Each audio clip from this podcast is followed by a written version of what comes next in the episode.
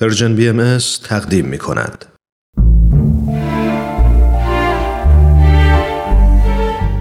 آفتاب بینش. شنوندگان عزیز رادیو پیام دوست با درود. رامان شکیب هستم و اینجا برنامه آفتاب بینشه.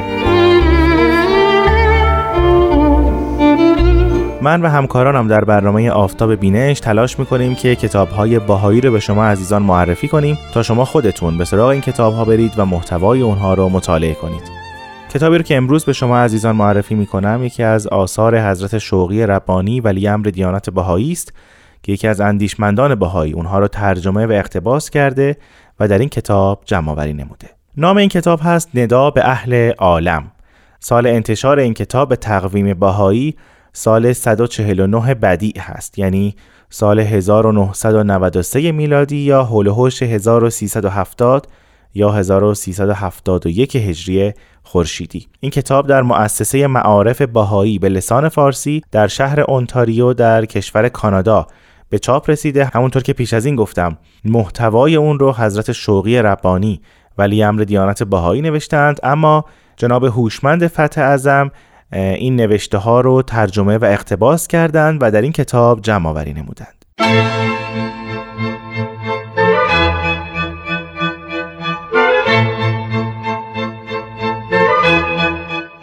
اما پیش از اینکه این کتاب رو به شما عزیزان معرفی کنم مطلبی رو باید اینجا عرض کنم که شما عزیزان به خوبی به اون واقفید و اون این که دیانت باهایی حول سه شخصیت عظیم دور می‌زنه اولین اونها حضرت باب هست یعنی سید علی محمد شیرازی که در ماه مه 1844 در سن 25 سالگی اعلان فرمودند که پیامبری جدید با دینی جدید هستند و همان کسی هستند که بشارت به ظهور شخص جلیلی می دهند که اعظم از ایشان هستند و بنا به بشارت تمام کتب مقدسه در عالم ظاهر میشن و دوران صلح و آشتی و عدل و تقوا رو در جهان آغاز می کنند.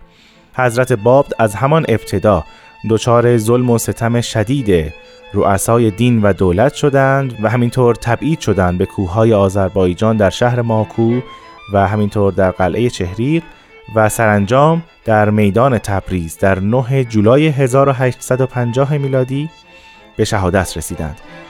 شخصیت بعدی که در دیانت بهایی بسیار مهم هست و در واقع شخصیت اصلی دیانت بهایی و دیانت بابی است.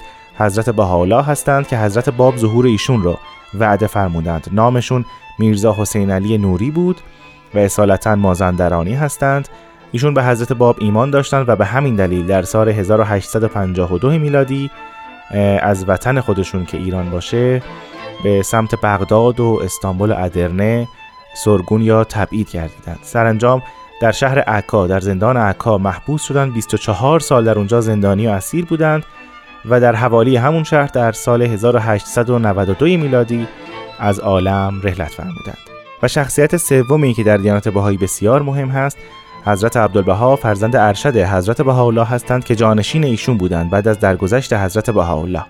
ایشون از همون کودکی در بلایا و در زمانهایی که پدرشون در زیر ظلم دشمنان و جاهلان قرار می گرفتند ایشون هم در تمام اون لحظات در کنار پدر بودند.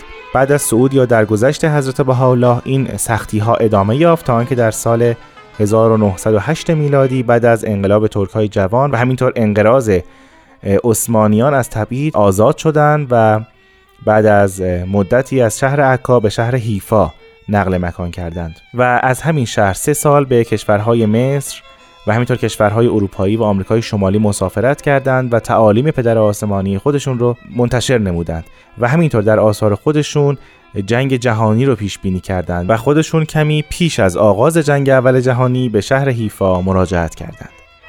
سرانجام حضرت عبدالبها در سال 1921 میلادی در همان شهر حیفا از دنیا رفتند.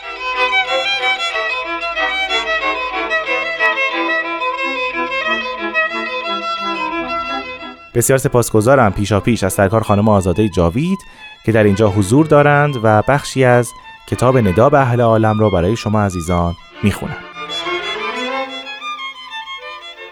وحدت عالم انسان. افسوس که عالم بشریت چه از لحاظ اخلاق انفرادی و چه از حیث روابط بین ملل و جامعه های منظم چنان از راه راست منحرف گشته و چنان رنج کشیده که به هیچ وجه آن را حتی با مساعی و تدابیر سیاستمداران و زمامداران بیطرف و خوشنیت و سائی و فداکار نیز نمی‌توان نجات داد. نه طرحها و نقشه هایی که سیاستمداران والا مقام تدبیر نمایند و نه مبادی و اصولی که خبرگان بلند پایه علم اقتصاد وضع کنند و نه تعالیمی که اخلاقیون در ترویجش کوشند هیچ یک نمی‌تواند بالمعال اساس و شالوده متینی را تدارک بیند که بران بتوان آینده این جهان آشفته را بنا نمود. هرگز اصرار و الهاه خردمندان جهان که مردمان را به بردباری و تفاهم نسبت به هم دعوت نمایند جهان را آرام نسازد و تاب و توان از دست رفته اش را باز نگرداند. هرگز طرح نقشه های کلی و عمومی در تعاون و تعاضد بین المللی هر قدر وسیع و دوراندیش باشد ریشه فسادی را که موازنه جامعه کنونی را برهم زده قلع و غم نتواند.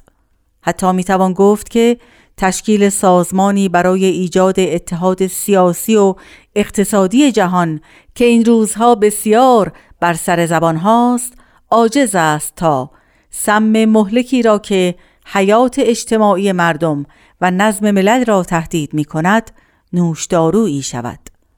پس دیگر چاره ای نمی ماند مگر آنکه طرح الهی را که حضرت بهاءالله در نهایت وضوح و بساطت در قرن نوزدهم اعلان فرموده به دل و جان بپذیریم. طرحی که نقشه هایی را که خداوند متعال جهت حصول وحدت بشر در این عصر و زمان ارائه فرموده در بر دارد. طرحی که هر یک از اجزاء مرکبه قادر است در مقابل نیروهای جانکاهی مقاومت نماید که اگر چاره نشود جسم علیل و معیوس جامعه انسانی را به کلی به تحلیل خواهد برد. پس بشر خسته و درمانده را دیگر چه چاره است؟ مگر آنکه به سوی این هدف یعنی به سوی نظم بدیع جهانی روی آورد. نظمی که اساسش الهی است و نتاقش جامع و عالمگیر و اصولش متکی بر عدل و انصاف و عناصر و اجزایش بینظیر و مسیل است. اگر کسی حتی از اهل بها ادعا نماید که دقایق نقشه عظیم حضرت بهاءالله را برای وحدت عالم انسانی دریافته و به کنه عظمتش پی برده گستاخی نموده و لافی بیجا زده است. زیرا کوشش در تصور جمیع امکاناتش و تقویم و تخمین فواید آینده اش و تخیل مجد و جلالش حتی در این مرحله ترقی عالم انسانی کوشش واهی و نابهنگام است. آنچه را که امروز از آن نظم بدی دریافت توان کرد به منزله لمحه بسری بر اولین پرتو فجر موعود است که در میقات مقرر ظلمات عالم انسانی را محو و زائل سازد و در زمان حاضر آنچه از ما برمیآید آن است که به ذکر کلیاتی از مبادی اساسی نظم بدیع حضرت بهاءالله مبادرت ورزیم. هیچ عقل سلیمی انکار نتواند نمود که آشوب و مصیبتی که مردم این روزگار را احاطه کرده اکثرا نتیجه مستقیم جنگ بین الملل یعنی جنگ جهانی اول و غفلت و کوته بینی طراحان معاهده صلح است. با تمام این احوال درست نیست اگر بگوییم جنگ جهانی با تمام تلفاتی که داشت و با همه تعصباتی که برانگیخت و با همه داغهایی که بر جای نهاد فقط و فقط مسئول این سرگردانی و استرابی می باشد که امروز هر جز از اجزاء مدنیت جهان را احاطه نموده. جوهر مطلب که باید بر آن تأکید کنم این است که علت اصلی ناآرامی عصر حاضر در چیست؟